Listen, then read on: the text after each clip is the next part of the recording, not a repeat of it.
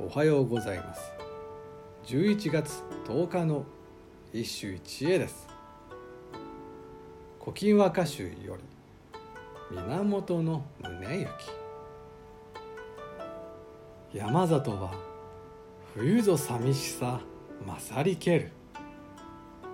人目も草も枯れぬと思えば。山里は冬ぞ寂しさ。勝りける。人目も草も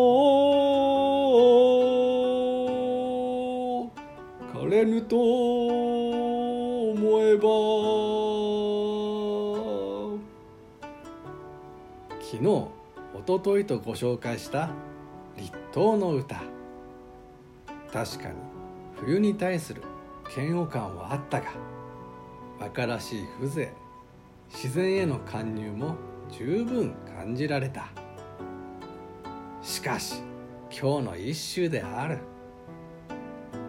山里は冬になると寂しさが極まるよね。